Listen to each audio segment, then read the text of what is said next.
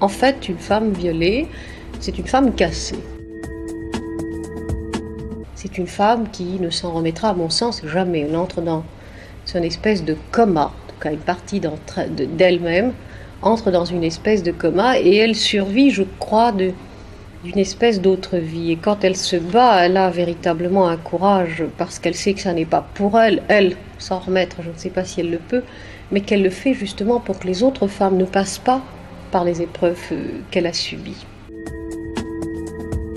Vous savez, moi, si je mène ces luttes, c'est que, c'est que je dois être optimiste, autrement je les mènerai pas. Je pense qu'en tout cas, c'est l'enjeu est très important. Vous savez, ça n'est pas un procès de viol, l'enjeu. C'est pas une condamnation ou un acquittement.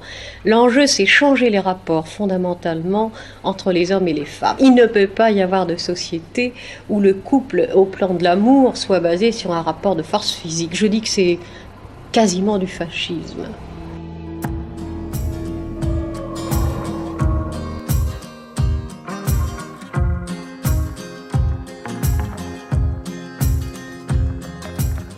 c'est le privilège des hommes de pouvoir avoir accès quand ils veulent et comme ils veulent au corps des femmes et des enfants.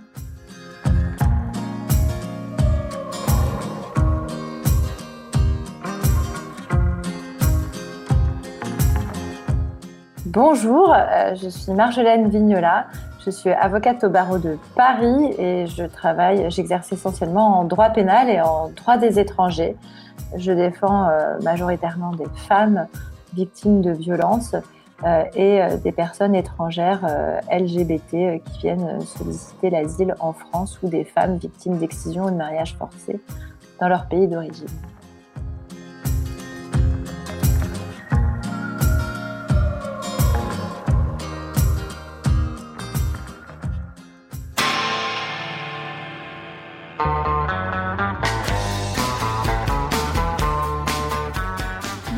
Et bienvenue dans cette 28e émission de Du poil sous les bras, émission dans laquelle on va parler de violences faites aux femmes et de justice avec mon invitée Marjolaine Vignola. Elle est avocate et pas n'importe laquelle puisqu'elle défend entre autres Julie aux côtés d'une autre avocate, Lorraine Questio. Julie, c'est une jeune femme qui est au cœur d'un combat juridique extrêmement important pour les femmes.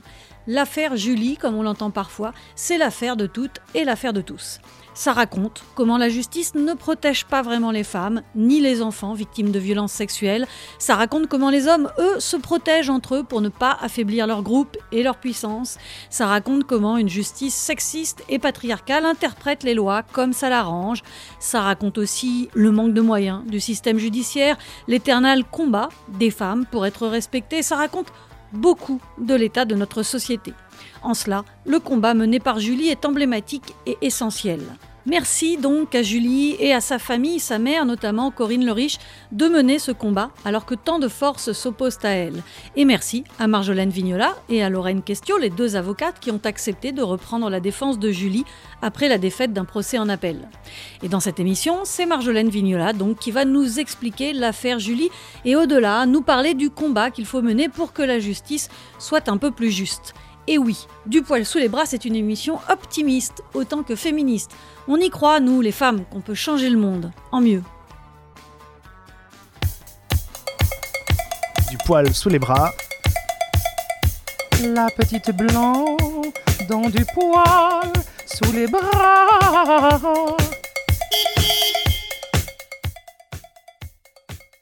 Alors l'affaire de Julie, c'est euh, enfin, l'histoire d'une euh, jeune fille qui euh, a été d'abord victime de harcèlement scolaire quand elle avait 12 ans.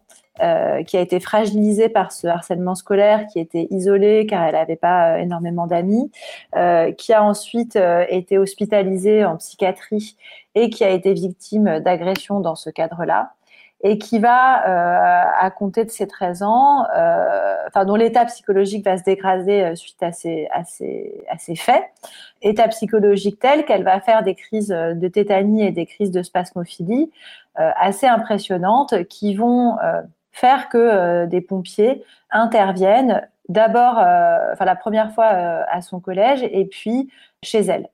Dans ce cadre-là, elle va un des pompiers va récupérer son numéro de téléphone, ce qu'il n'a déontologiquement pas le droit de faire.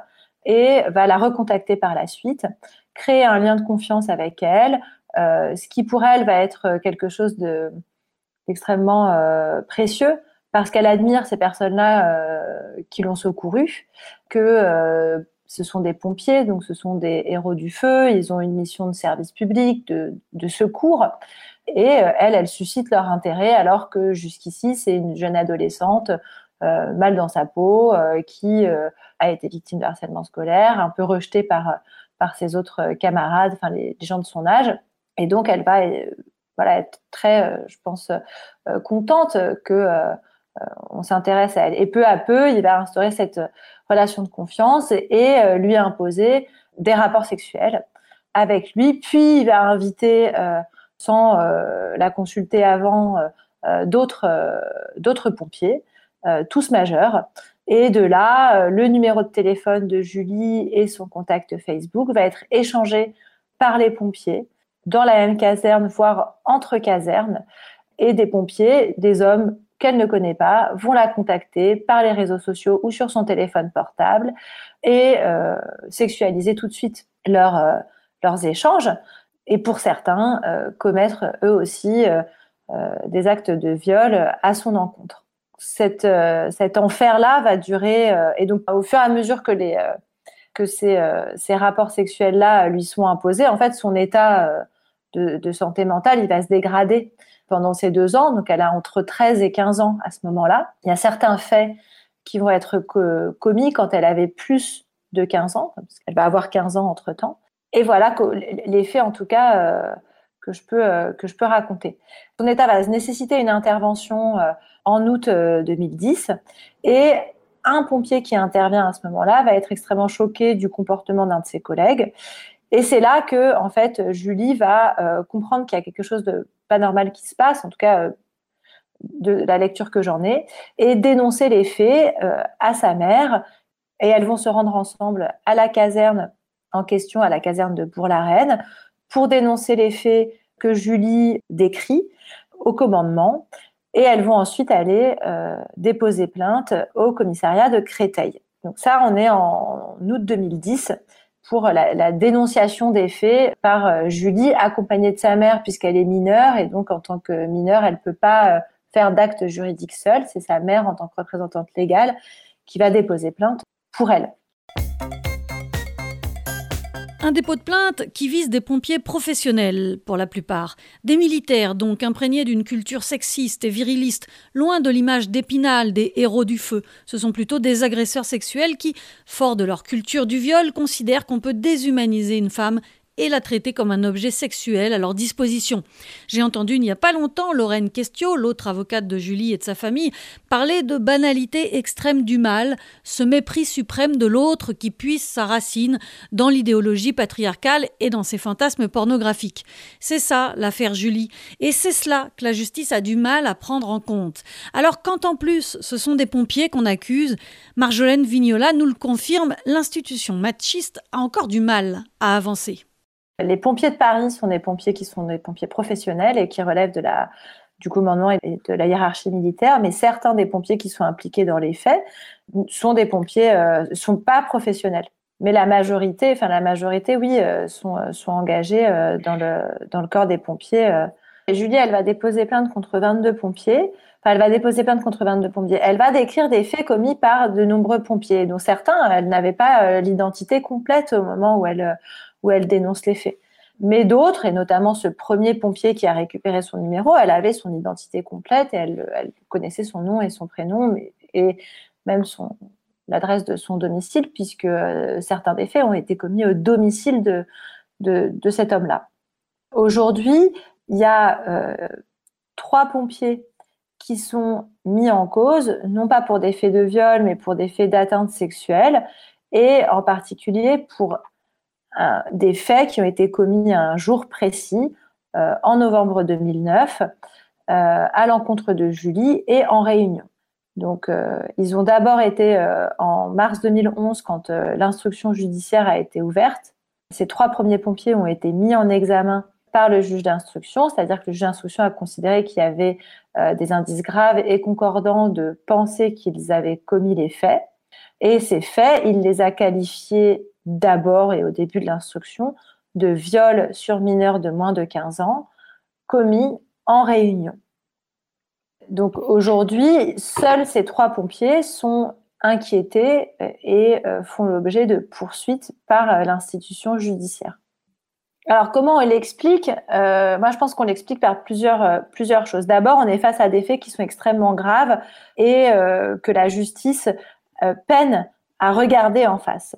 Ensuite, on est face à des faits qui sont des faits de violence sexuelle sur une jeune fille.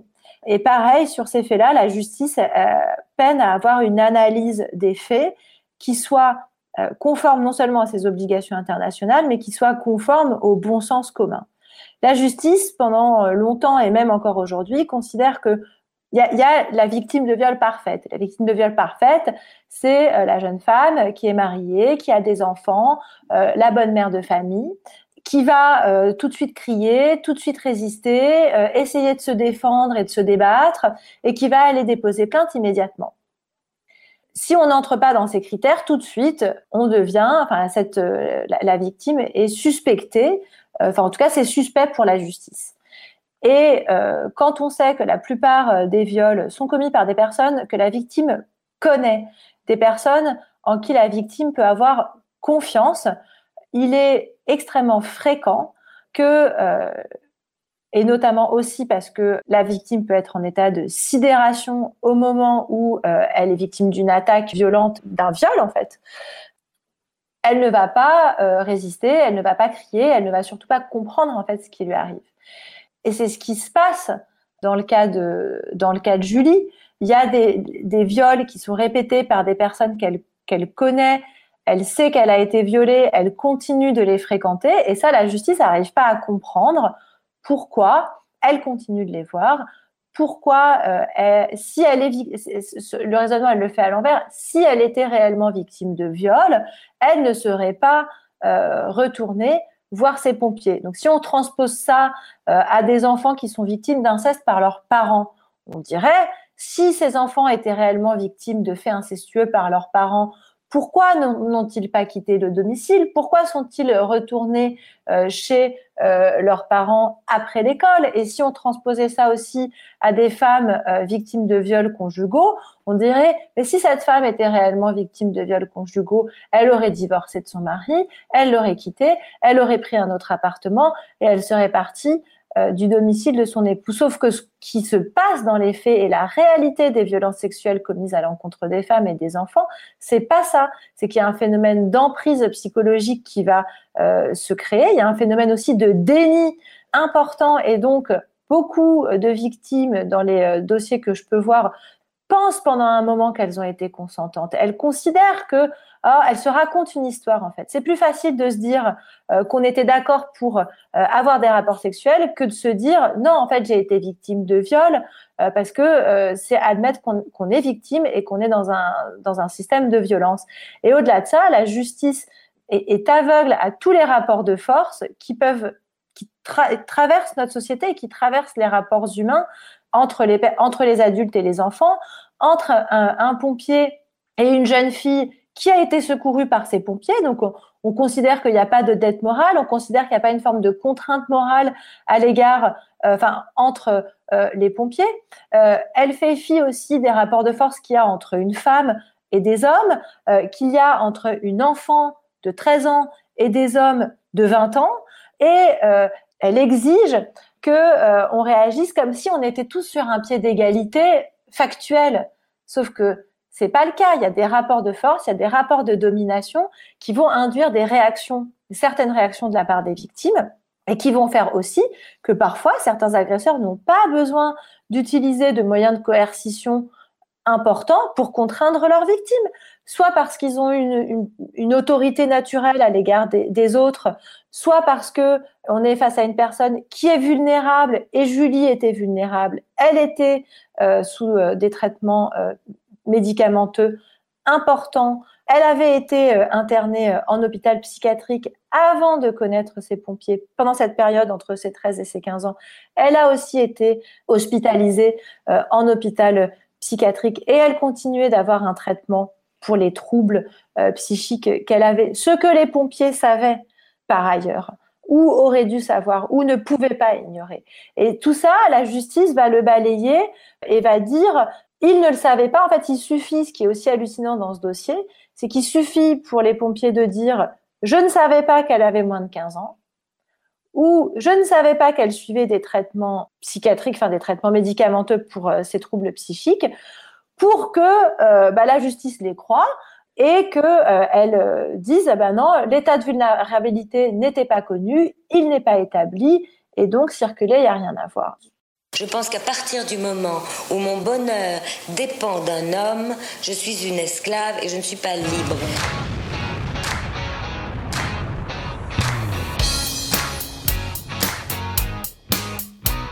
La nuit, on colle le jour, on casse du troll. Dans la vraie vie, sur les réseaux, on est prêt à risquer notre peau. Violeur, prends peur, on sait que c'est toi l'agresseur. Qu'est-ce que tu crois? Nous, on te voit. Nous, on te lâchera pas. Parce que tu sais, nous, on n'est pas des tissages, pas plus que des volages. Nous, on est juste des meufs sûres, sûres d'avoir des droits. Au moins, juste les mêmes que toi. Tant qu'on nous les donnera pas, nous, oui, on les arrachera à monsieur patriarcat. Celui des hommes qui dominent, et puis de la bite qui culmine en haut de la pyramide de ton sexisme assumé. De mecs so privilégiés qui croient pouvoir nous dompter. Sauf que tu sais, nous, on est, nous, on est des guerriers de lumière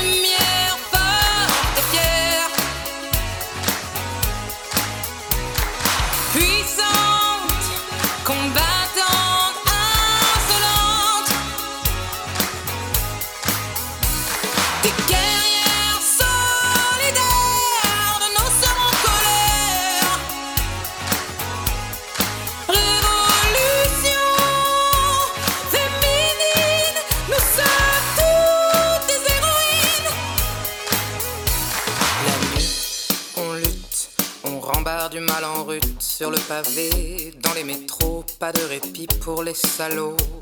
Le jour, on marche, dégagez patriarche, soyez pas surpris, c'est la fin du crédit, le temps des femmes, c'est aujourd'hui, parce que nous, mais oui, oui, non, on est féministe, oui, féministe radical, après tout c'est bien normal, on fait juste que se défendre. Du monstre ultra-libéral, comment pas devenir misandre dans ce monde liberticide, dans ce monde féminicide, qui flingue notre dignité, à chaque occasion trouvée, qui croit pouvoir nous soumettre, qui croit pouvoir nous la mettre, qui croit pouvoir nous briser, sauf que tu sais, nous on est, nous on est, nous on est, nous on est des guerriers de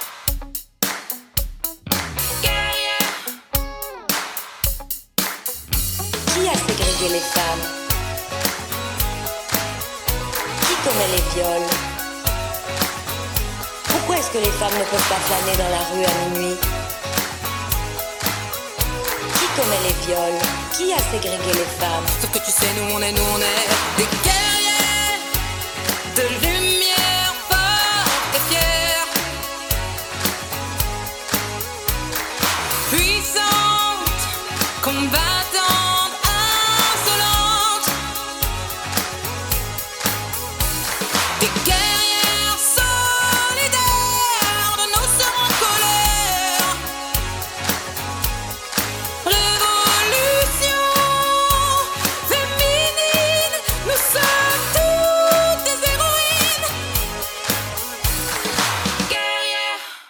c'était Mathilde et on retrouve une de ces guerrières de lumière puisque nous sommes toujours en compagnie de Marjolaine Vignola, une des deux avocates de Julie. Alors, tant qu'on fera croire aux petits garçons puis aux hommes qu'ils sont supérieurs, qu'ils sont des héros, qu'ils ont des droits différents des autres, on ne s'en sortira pas. Et comment l'institution judiciaire peut-elle être plus clémente avec des agresseurs parce qu'ils ont un uniforme? C'est le monde à l'envers. La justice devrait punir plus sévèrement ces hommes, ces pompiers censés protéger les personnes, et au contraire, on a l'impression qu'elle leur pardonne. bah, qu'on les qu'on leur pardonne ou qu'on les protège en fait. C'est des corps d'État, euh, ils portent l'uniforme, ils sont investis d'une mission de service public. Ça fait partie des circonstances aggravantes d'exercer euh, une mission de service public et de commettre et, d'utiliser cette. Enfin, l'abus d'autorité, c'est une circonstance aggravante, mais le fait d'être investi d'une mission de service public en matière de, de violence va aussi être une circonstance aggravante. Sauf que la subtilité du droit, et c'est pour ça que on peut se poser la question de savoir si le droit tel qu'il est fait aujourd'hui n'est pas organisé pour protéger d'une certaine façon euh, les agresseurs ou organiser leur impunité. Il y a une, chose qui, moi, m'a toujours euh, dans euh, le droit pénal, c'est que pour qu'une circonstance aggravante soit prise en compte dans la commission d'une infraction, il faut préalablement avoir établi tous les éléments matériels constitutifs de l'infraction. Si on m'accuse de braquage à main armée, donc d'avoir utilisé une arme, c'est une circonstance aggravante. Il faut que j'établisse que je suis, me suis rendu dans une banque pour extorquer des fonds. Donc en fait, c'est de l'extorsion de fonds euh, avec la circonstance aggravante de l'utilisation d'une arme. Dans ces cas-là, on, ne va pas te dire, euh, mais madame, euh, vous étiez derrière le guichet, vous avez remis les fonds, mais s'il n'avait pas eu de, de pistolet, si, si l'agresseur n'avait pas eu de pistolet, vous ne lui auriez pas remis les fonds. Évidemment, en fait, la circonstance aggravante de l'utilisation de l'arme, en fait, elle sert à commettre l'infraction. C'est-à-dire que sans l'arme, bah, peut-être qu'il aurait pas, que le voleur n'aurait pas réussi à, à subtiliser l'argent. Dans ce genre d'infraction-là, ça ne pose aucun problème que finalement la circonstance aggravante soit un moyen de commission de l'infraction. Quand on est en matière de violence sexuelle, alors là, c'est un tout autre, euh, je trouve que c'est un tout autre débat, puisque on va exiger que euh, soient réunis les éléments constitutifs de l'infraction de viol et de d'agression sexuelle, à savoir violence, contrainte, menace et surprise. Et si on arrive à constituer ces éléments-là, on va pouvoir ajouter par exemple l'autorité de fait.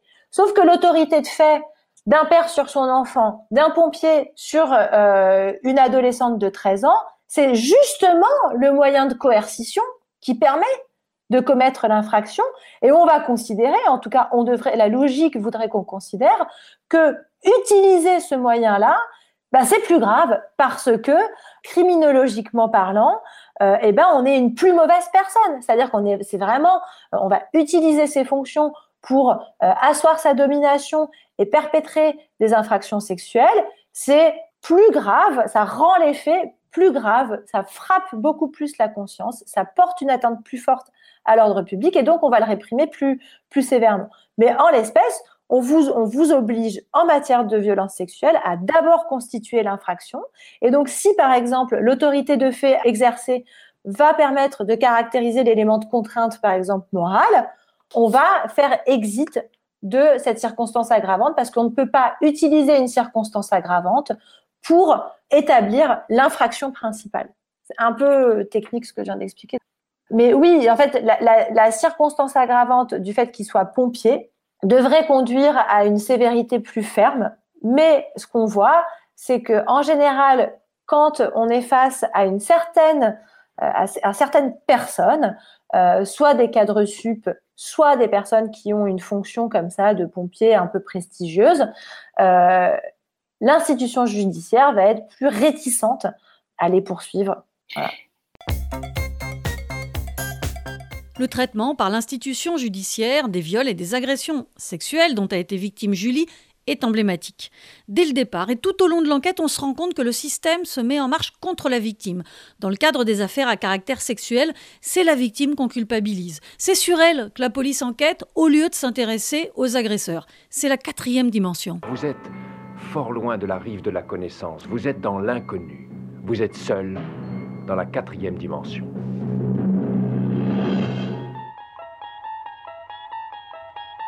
Nous sommes transportés dans une autre dimension, dans un univers fait non seulement de paysages et de sons, mais aussi d'esprit. C'est un voyage au bout des ténèbres, dans la quatrième dimension. Mais ça n'a rien du tout de réel, rien du tout. Dans quel étrange univers une telle histoire pourrait-elle se dérouler? Elle se présente au commissariat euh, un 31 août et elle va, euh, on va la reconvoquer pour euh, la semaine suivante. Donc déjà, il se passe une semaine entre le moment où on a une jeune adolescente qui vient dénoncer des faits, c'est déjà une démarche qui est pas facile. Au lieu de l'accueillir, de prendre euh, sa déposition, on va lui dire revenez la semaine prochaine. Elle revient la semaine suivante. Elle est entendue par une brigade qui est censée être une brigade spécialisée euh, pour entendre euh, les mineurs. et là, elle va être entendue de façon détestable en fait par euh, l'enquêteur qui va n'avoir de cesse de remettre en cause euh, sa parole, qui va même la convaincre, hein, c'est ce qu'elle dit elle-même, puisqu'elle dit qu'en sortant de cette, cette audition, elle se dit ah ben non finalement j'ai pas été victime de viol, qu'est-ce que je suis venue faire ici? Et cet enquêteur, d'ailleurs, les questions qu'il pose, ce sont des questions qui sont extrêmement culpabilisantes pour la victime. Mais vous n'avez pas crié et vous n'avez pas résisté. On parle d'une enfant de 13 ans qui est face à trois adultes pompiers on prend pas en compte ce fait-là, qu'ils étaient trois, qu'ils étaient des hommes, qu'ils étaient plus forts qu'elle, qu'ils étaient plus nombreux qu'elle. Et ça, c'est hallucinant en fait. Et c'est hallucinant qu'on renverse la charge de la culpabilité sur la victime. Même les enquêteurs, dans leur façon de procéder, dans leur façon de poser les questions. Et j'ajouterais qu'ils ne se sont pas contentés de faire ça. C'est-à-dire qu'une fois qu'ils ont entendu euh, Julie, ils vont faire euh, des recherches. Et ces recherches, c'est les recherches des antécédents judiciaires de la victime et donc là, ils vont trouver qu'elle a déjà porté plainte pour viol. Effectivement, elle avait déjà porté plainte pour viol, puisqu'elle, enfin pour viol, pour agression sexuelle, qu'elle avait déjà déposé une plainte pour des faits de nature sexuelle avant. Et donc, ils vont commencer à créer le personnage de, euh, en fait, la jeune fille qui a des rapports sexuels, qui a une sexualité débridée, mais qui, n'assumant pas d'avoir une sexualité débridée, va se dédouaner en accusant euh, ses partenaires sexuels euh, d'agression sexuelle ou de viol. C'est. Enfin moi, en tout cas, c'est comme ça que je le lis. Hein. C'est pas dit clairement euh, dans, dans la procédure, mais on a l'impression qu'ils se sont créés un personnage comme ça. Et le simple fait qu'ils recherchent les antécédents judiciaires de la victime pour déjà se donner des éléments pour pouvoir justifier la remise en parole de cette jeune fille qui est une enfant, ça en dit long sur l'état d'esprit dans lequel, dans lequel les enquêteurs ont démarré leur enquête y a toujours cette suspicion qu'une femme qui vient déposer plainte pour des faits de violence sexuelle, il faut établir qu'elle ne ment pas. Et bah, je donne un exemple. Euh, j'ai une jeune femme qui a déposé plainte pour des faits de viol en janvier dernier. Euh, je passe les questions culpabilisantes de savoir comment elle était habillée, de si elle avait consommé de l'alcool et de euh, comment elle est, quels sont ses rapports en général avec les hommes. Sous-entendu, est-ce que vous n'êtes pas une allumeuse de façon générale? L'enquête ne démarre pas, et ce que j'ai compris de ce que m'a dit le brigadier, tant qu'il n'y aura pas d'expertise psychologique de la victime. On est en mars, donc ça fait deux mois qu'elle a été victime de viol, ça fait deux mois qu'elle a déposé plainte. Pour l'instant, il se passe rien parce qu'on attend qu'elle soit vue par un psychologue. Qu'elle soit vue par un psychologue, pourquoi? Ben, Pour vérifier que c'est pas une fabulatrice euh, et qu'elle raconte pas euh, euh, des conneries ou alors pourquoi? Pourquoi on attend que cette euh, expertise psychologique ait lieu? Pourquoi on ne va pas entendre euh, les personnes qui pourraient être des témoins indirects des faits et puis avoir cette expertise-là? Donc c'est effectivement d'une façon systématique une, incrédulité face à la parole euh, des femmes. Julie, elle dépose plainte fin août 2010. ses parents, ses parents vont écrire au à la direction, euh, au commandement des pompiers en décembre 2010. Il va y avoir euh, une enquête administrative menée par euh, les pompiers qui est une obligation légale, c'est-à-dire que quand un employeur a connaissance de faits éventuellement délictuels commis sur le lieu de l'entreprise, l'entreprise a l'obligation de faire une enquête interne.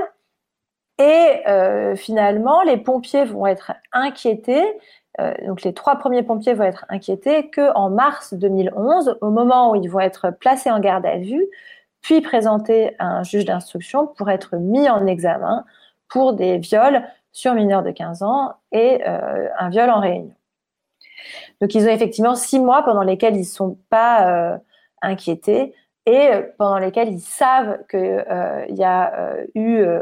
y aura une plainte puisque, ou en tout cas ils peuvent euh, en avoir euh, la connaissance puisque la, maman de Julie et Julie étaient allées, euh, avant de déposer plainte, à la brigade des pompiers de Bourg-la-Reine.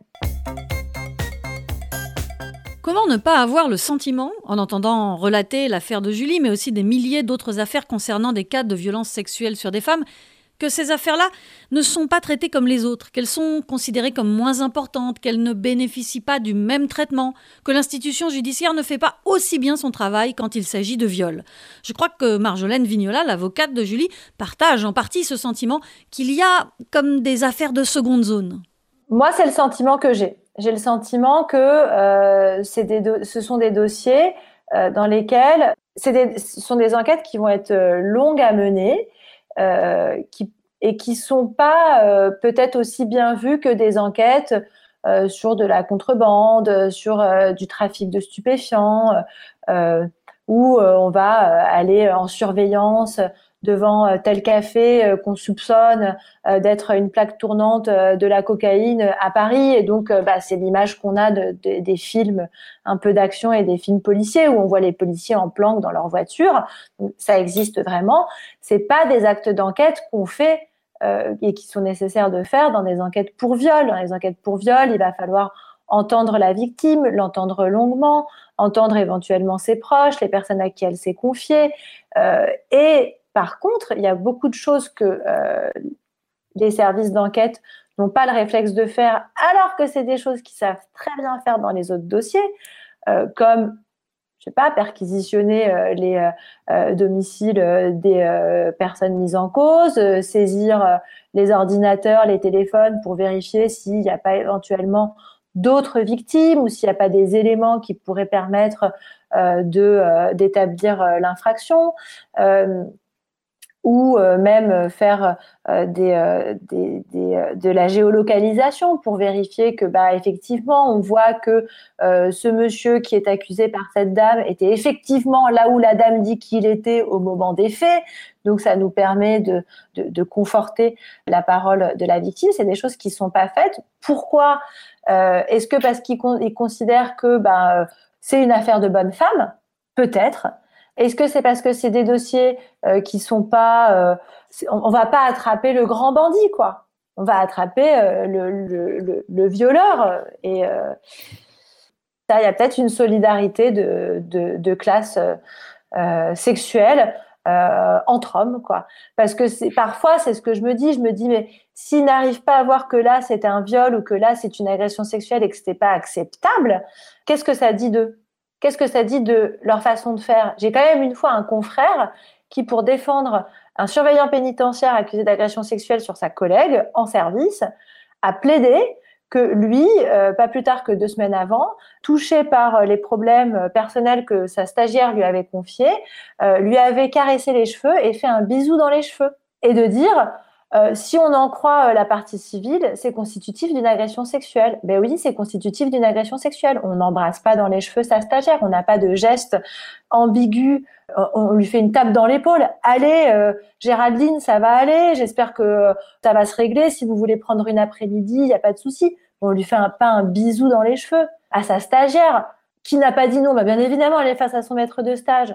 Donc oui, effectivement, qu'est-ce que ça l'aveuglement des institutions dit quelque chose des personnes qui euh, la composent et qui rendent la justice en son nom.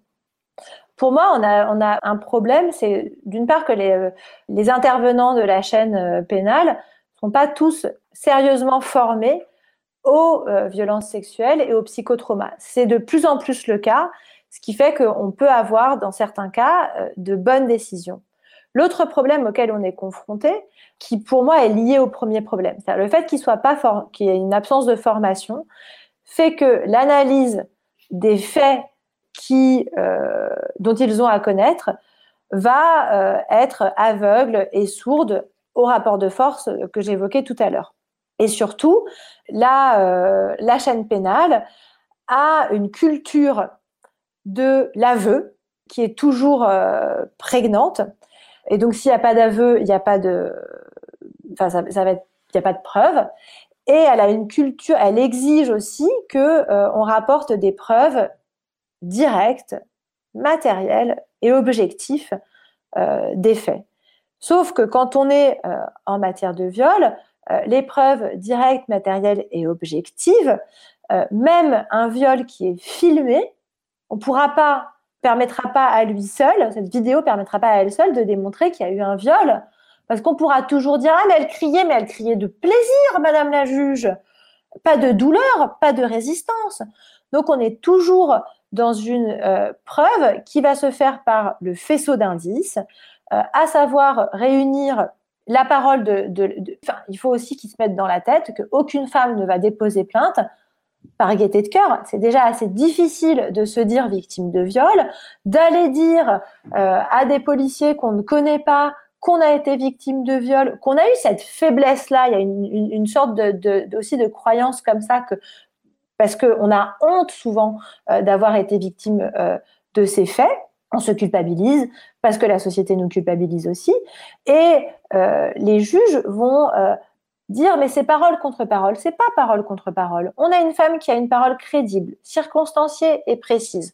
On a des éléments psychologiques qui, de traumatismes éventuels qui sont constatés, des insomnies, des, parfois des troubles du comportement on a euh, une victime qui s'est confiée à ses proches, qui a raconté les faits de façon cohérente à tout le monde. On a parfois euh, des euh, agresseurs qui sont... Alors, on va pas aller beaucoup fouiller euh, le passé des agresseurs. Moi, je pense qu'on devrait toujours entendre les ex-petites copines des agresseurs et entendre l'environnement familial et, amical des agresseurs pour voir si effectivement on n'est pas face à un homme qui a la réputation de faire des blagues graveleuses à toutes ses amies et à toutes ses collègues. Ça permet, ça éclaire quand même le dossier et la personnalité de la personne pour pouvoir démontrer que ce que dit la victime est plausible et effectif. Et la défense qui nous est opposée aujourd'hui, c'est dire, elle était consentante. Pendant un moment, il y avait, on n'a pas eu de rapport sexuel. On prouvait qu'il y avait eu un rapport sexuel, c'était cuit, euh, la personne était mise en examen et condamnée. Aujourd'hui, les agresseurs vont opposer le consentement de la victime pour se défausser. Elle était consentante, ou en tout cas, j'ai compris qu'elle était consentante. Que tu sois jolie que tu sois laide, que tu t'en balances ou que ça t'importe. Avant que tu m'oublies ou que tu décèdes, ouvre-moi ta porte. Je voudrais te prendre dans mes bras. Que tu sois putain ou religieuse, sois faible ou que tu sois forte. Avant que ton bout de cimetière se creuse, ouvre-moi ta porte. Je voudrais te prendre dans mes bras. Que tu te trouves lâche et que tu t'en veuilles. Ou que ça t'indiffère totalement. Avant que tout le monde,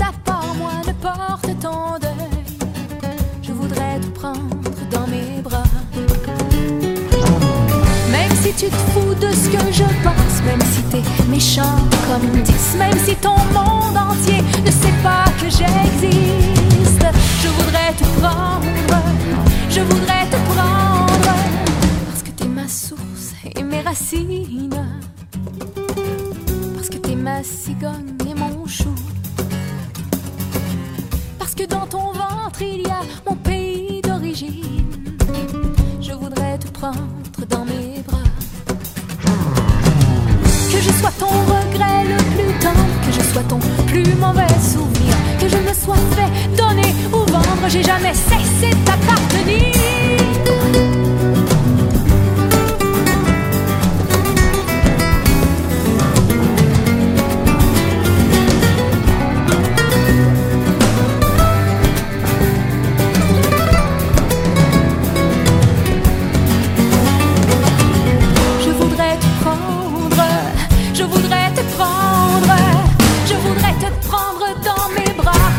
Reconnaître dans tes yeux. Je voudrais te dire que je t'en veux pas, même s'il y a des soirs où je t'en veux, que tu te sois donné les entrailles ou que tu m'aies fait des demi-frères. Si tu te présentes au retrouvailles, je veux que tu me serres, je veux que tu me serres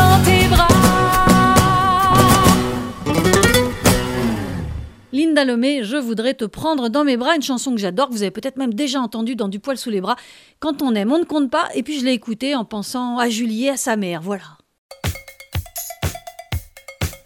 Du poil sous les bras. Le consentement, un mot d'actualité là où il ne devrait peut-être pas l'être. Un acte sexuel entre un majeur et un adulte, consentement ou pas, on s'en fout. Entre un père et son enfant, consentement ou pas, on s'en fout. Entre un pompier, dans le cadre de ses fonctions, et une mineure, on s'en fout. Je vous propose de nous attarder un peu sur cette notion avec mon invité, l'avocate Marjolaine Vignola. Aujourd'hui, euh, le consentement ne fait pas partie de la définition des viols et des agressions sexuelles. On dit un viol ou une agression sexuelle, c'est imposer dans le cadre du viol une pénétration sexuelle de quelque nature que ce soit, dans le cadre d'une agression sexuelle une atteinte sexuelle, avec contrainte, menace, violence ou surprise. Donc en fait, le défaut de consentement est établi par la preuve que l'auteur a exercé violence, contrainte, menace ou surprise. Qu'est-ce que ça dit d'abord? Ça dit qu'on est supposé, on est présupposé consentir pour montrer que l'activité sexuelle était prohibée, il faut que je montre que je n'étais pas consentante. Donc, ça veut dire que de base, je suis consentante. Je suis supposée, je suis présumée consentante. Donc déjà, dans la définition actuelle du Code pénal, il y a ce, problème-là euh, de euh, qui présume l'existence du consentement, sauf si on montre violence, contrainte, menace ou surprise. La question du consentement, elle n'est pas définie en droit pénal. Il n'y a pas de définition du consentement en droit pénal. Les définitions juridiques qu'on a du consentement, c'est en droit des contrats, où on dit que pour pouvoir former un contrat, il faut que les co-contractants, les parties co-contractantes, soient consentantes et que leur consentement soit libre et éclairé. Éclairé pour un adolescent de 16 ans face à une personne de 28 ans? Libre pour euh, une secrétaire face à son patron? Je ne suis pas certaine que ce soit le que ce soit le cas. Donc, si on ne fait pas de toute façon l'analyse de ces rapports de force, on dira, on va aller rechercher un consentement sur la face. Elle a consenti, en tout cas, elle n'a pas dit non. Donc, elle était consentante. Mais quelle est la valeur de ce consentement? Euh, quand on a un rapport hiérarchique, quand on a des rapports de force et de domination qui ne sont pas analysés. Donc ça pose toujours le, problème de l'analyse, pour moi ça pose toujours le problème de l'analyse de, ces rapports de force-là. Il y a beaucoup de pays européens et, euh, qui ont adopté une définition du viol où on intègre le consentement libre et éclairé, ou mieux dit, et je crois que c'est au Danemark, où on exige qu'il y ait une adhésion positive à l'activité sexuelle. Parce que l'autre problème que pose pour moi philosophiquement et, humainement en fait le consentement, c'est-à-dire que reste dans l'adage, euh, l'homme propose, la femme dispose. La femme, elle consent, ça veut dire qu'elle n'est pas euh, initiatrice de l'activité sexuelle. Donc c'est pas, euh, je veux dire, elle n'est pas finalement, elle n'est pas complètement libre sexuellement puisqu'elle n'est jamais à l'initiative, elle est toujours l'objet d'une proposition, l'objet d'une proposition. Donc moi, je pense que la, la, loi pénale, elle a besoin d'être d'être modifiée de prendre en compte tous ces éléments-là. Maintenant, les modifications qui sont proposées aujourd'hui par le gouvernement et par le ministre de la Justice, à savoir Éric Dupont-Moretti, qui, rappelons-le, a été l'avocat de Georges Tron, qui a récemment été condamné pour viol sur une de ses collaboratrices en réunion avec son adjointe, alors qu'il était maire de Draveil dans le 91. Euh, c'est une proposition de loi qui est un recul par rapport aux protections dont bénéficient les mineurs aujourd'hui. Alors, les amendements proposés par le gouvernement font reculer euh, la protection des mineurs, et notamment cette, cet écart d'âge de 50 qui a été proposé par le gouvernement va faire reculer euh, la protection des mineurs. Moi, je pense que c'est important aujourd'hui qu'on encadre le pouvoir d'appréciation des juges parce qu'ils ne l'utilisent pas à bon escient en tout cas c'est ce qu'on voit notamment avec l'affaire de Julie, et que de dire qu'il y a un interdit pénal en dessous de 15 ans, un adulte, un enfant, c'est non. Et c'est clairement non, et on ne se pose pas la question d'un consentement. Ça, je pense que c'est une bonne chose. Maintenant, d'instaurer un écart d'âge de 5 ans, d'instaurer euh, le fait qu'on doive avoir prouvé qu'il y a eu des pressions exercées sur l'enfant dans certains cas, ça, je pense que c'est un recul. Euh, de la protection des mineurs et que c'est dangereux. Ce que l'écart d'âge dit aujourd'hui, c'est que en gros, une, euh, une jeune une, une, adolescente de 13 ans avec un majeur de 18 ans, il va falloir prouver qu'il y a eu violence, contrainte, menace ou surprise. 13 ans, 18 ans, c'est pas on a tous les deux 13 ans ou j'ai 13 ans et t'as 14 ans et, et on est amoureux, quoi c'est 13 ans et 18 ans. Je veux dire, à, ces âges-là, c'est quand même, il y en a un qui est majeur, euh, qui a eu son bac, euh, et l'autre qui a même pas eu son brevet, quoi. Sous prétexte de protéger euh, les amours adolescentes, le ministre a proposé de mettre cet écart qui finalement fait reculer la protection des mineurs, puisque aujourd'hui, un mineur de 13 ans qui aurait des rapports sexuels avec un jeune majeur de 18 ans, ces rapports-là pourraient être sanctionnés au titre de l'atteinte sexuelle sur mineur, qui dit toute pénétration sexuelle imposée à un mineur de 15 ans sans violence, contrainte, menace ou surprise, c'est-à-dire avec le consentement euh, du mineur, constitue une atteinte sexuelle et c'est un délit. Aujourd'hui, avec l'écart d'âge, un mineur de 13 ans qui a des rapports sexuels avec euh, un majeur de 18 ans doit démontrer qu'il y a eu violence, contrainte, menace ou surprise pour dire que ces rapports sexuels n'étaient pas euh, consentis ou pour que ces rapports sexuels-là soient interdits. Donc finalement, on recule dans la protection des mineurs. Et je dirais même plus, je, t'invite à regarder l'intervention d'Éric Dupont-Moretti à l'Assemblée nationale, qui va donner comme exemple pour les viols incestueux euh, l'exemple d'un euh, jeune homme de 17 ans avec sa tante de 18 ans c'est peut-être incestuel, mais c'est pas interdit. Je suis désolée en fait. Euh, il dit on n'est pas là pour faire de la morale. Le droit a une partie, une partie du droit et de pourquoi on incrimine certains comportements et pas d'autres. Il y a des considérations euh, sociales, philosophiques et, et oui, et morales également. Euh, et politiques euh, qui, qui, qui, sont prises en compte. Et Éric Dupont-Moretti vient nous dire que des rapports sexuels entre un jeune garçon de 17 ans et sa tante de 18 ans, il n'y a pas de souci, quoi. On le voit, ça bloque pour que le système judiciaire évolue vers une meilleure protection des femmes et des enfants. Faudrait changer de ministre, bien sûr, et de gouvernement aussi. Hein. Un agresseur sexuel à l'intérieur, c'est comme une autorisation de violer envoyée aux pompiers, aux flics et aux hommes en général c'est pas gagné de faire changer le système. Euh, le, dominant a toujours du mal à renoncer à ses propres privilèges. Et donc, ce qui cristallise aujourd'hui, c'est que les résistances, en fait, sont celles des dominants qui ne veulent pas abandonner le privilège d'avoir un accès euh, impuni à de la chair fraîche, à des enfants ou euh, à des femmes. Au-delà du fait qu'on baigne dans une culture euh, du viol, puisqu'il y, a certaines femmes euh, qui euh, sont et ont, un tel sexisme intériorisé et vont s'inscrire en, contre en contre-transfert par rapport à des femmes victimes en disant mais moi jamais si ça m'était arrivé je lui aurais foutu une tarte je me serais débattue et donc si elle ne l'a pas fait c'est que c'est une mauvaise femme et donc il y a des juges qui peuvent avoir des juges femmes qui peuvent avoir ce regard là aussi moi, ce que je vois quand même, c'est qu'on a aussi une nouvelle génération de, magistrats euh, qui arrive. Faut savoir que la profession de magistrat, elle est euh, majoritairement féminine.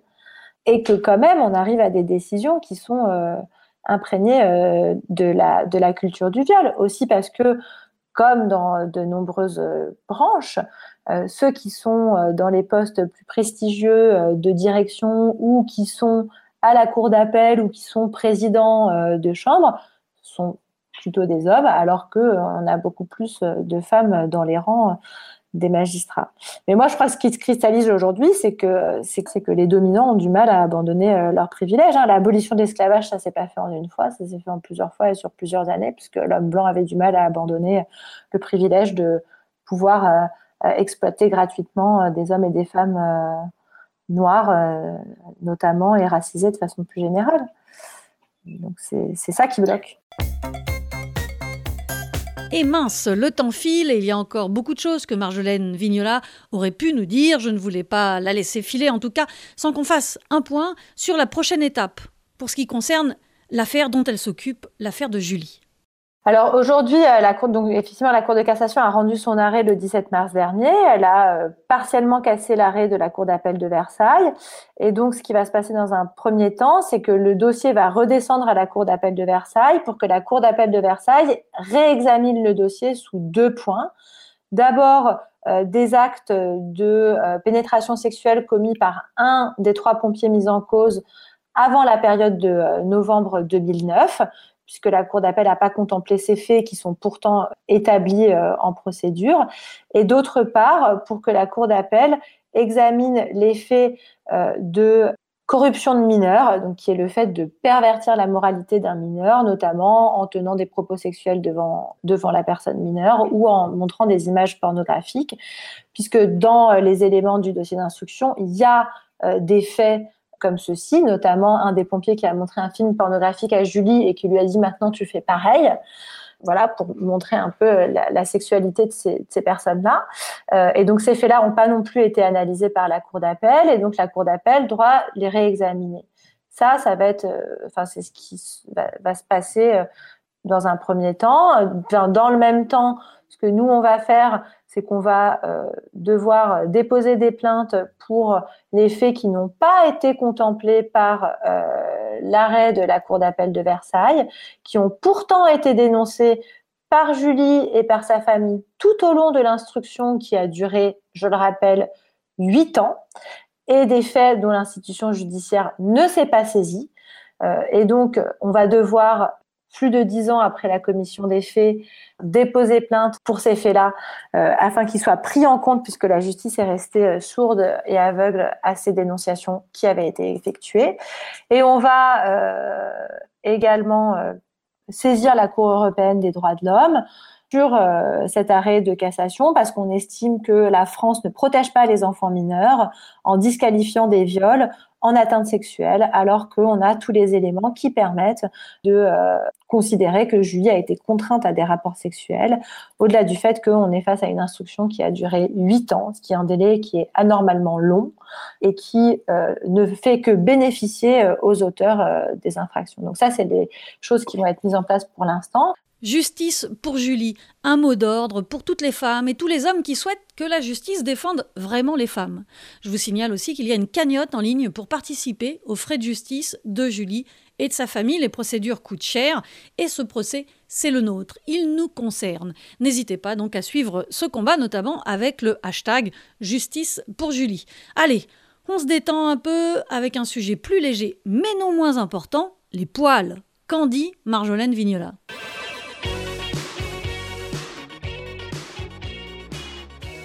Ça a été un sujet problématique. Quand je me rappelle quand j'avais 10 euh, ans et que j'étais en CM2, je pense que j'avais les poils euh, des jambes qui poussaient. J'étais en jupe et je me rappelle qu'il y avait un, de mes camarades de classe, un garçon, qui m'avait dit Ah, mais t'es portugaise, toi, t'as as, beaucoup de poils. Ça m'avait euh, marqué. Je, ne m'épile plus sous les bras depuis très longtemps. Donc je me suis épilée sous les bras pendant mon adolescence et je pense jusqu'à mes 25, euh, 28 euh, ans. Bah, bah, peut-être 30 ans. Peut-être à partir de 30 ans, euh, j'ai arrêté de, de, de m'épiler sous les bras. J'ai remarqué maintenant quand parfois je cède à la pression sociale, ça je le fais plus depuis deux ans, et que je m'épile sous les bras, je transpire beaucoup plus ça pue beaucoup plus, c'est hyper désagréable. Je sens, je transpire pas mal et du coup je sens mes gouttes de sueur qui coulent le long de, de mes flancs, alors que quand j'ai mes poils, ces gouttes de sueur-là sont arrêtées par mes poils. Donc je les remercie de, faire ce travail-là. Donc j'arbore mes poils fièrement. Alors en été, j'ai un petit peu plus de mal parce que bon, si je vais au tribunal euh, avec une jupe euh, ou avec un pantalon un peu court et qu'on voit mes poils longs et noirs sur ma peau très blanche dépassée, je ne suis pas très à l'aise avec les regards qu'on pourrait porter euh, là-dessus. Donc je me mets en pantalon. Voilà. Après, mon rapport au poil, pour moi, il est aussi très lié à, mon rapport à mes cheveux, puisque les cheveux sont des poils que je porte frisés et j'ai euh, lutté contre euh, les injonctions de ma grand-mère euh, qui me demandait de me faire des brushings parce que les cheveux frisés, ça faisait pas, comment dire, ça faisait trop désordonné, quoi. C'était pas coiffé. Donc voilà, donc je porte mes poils et mes cheveux frisés. Vive les poils, voilà. Cette fois, c'est fini pour cette 28e de Du poil sous les bras. Je vous précise que la voix au début de l'émission, eh bien, c'était bien sûr Gisèle Halimi, enregistrée en 1977 et donc pas par moi. Et j'en profite pour vous glisser que Marjolaine Vignola m'a grandement conseillé la lecture d'un livre qui s'appelle Les pièges du consentement de Catherine Lemagueresse. J'ai pas eu le temps de le lire, je l'ai commandé et en plus, il est publié aux éditions féministes X édition-ix.fr. Voilà une lecture probablement très intéressante en vue. Si vous avez aimé l'émission, eh bien retrouvez-la en podcast et n'hésitez pas à la partager avec vos amis. Et puis si vous n'avez pas aimé, eh bien envoyez-la à vos ennemis, ils vont sûrement adorer.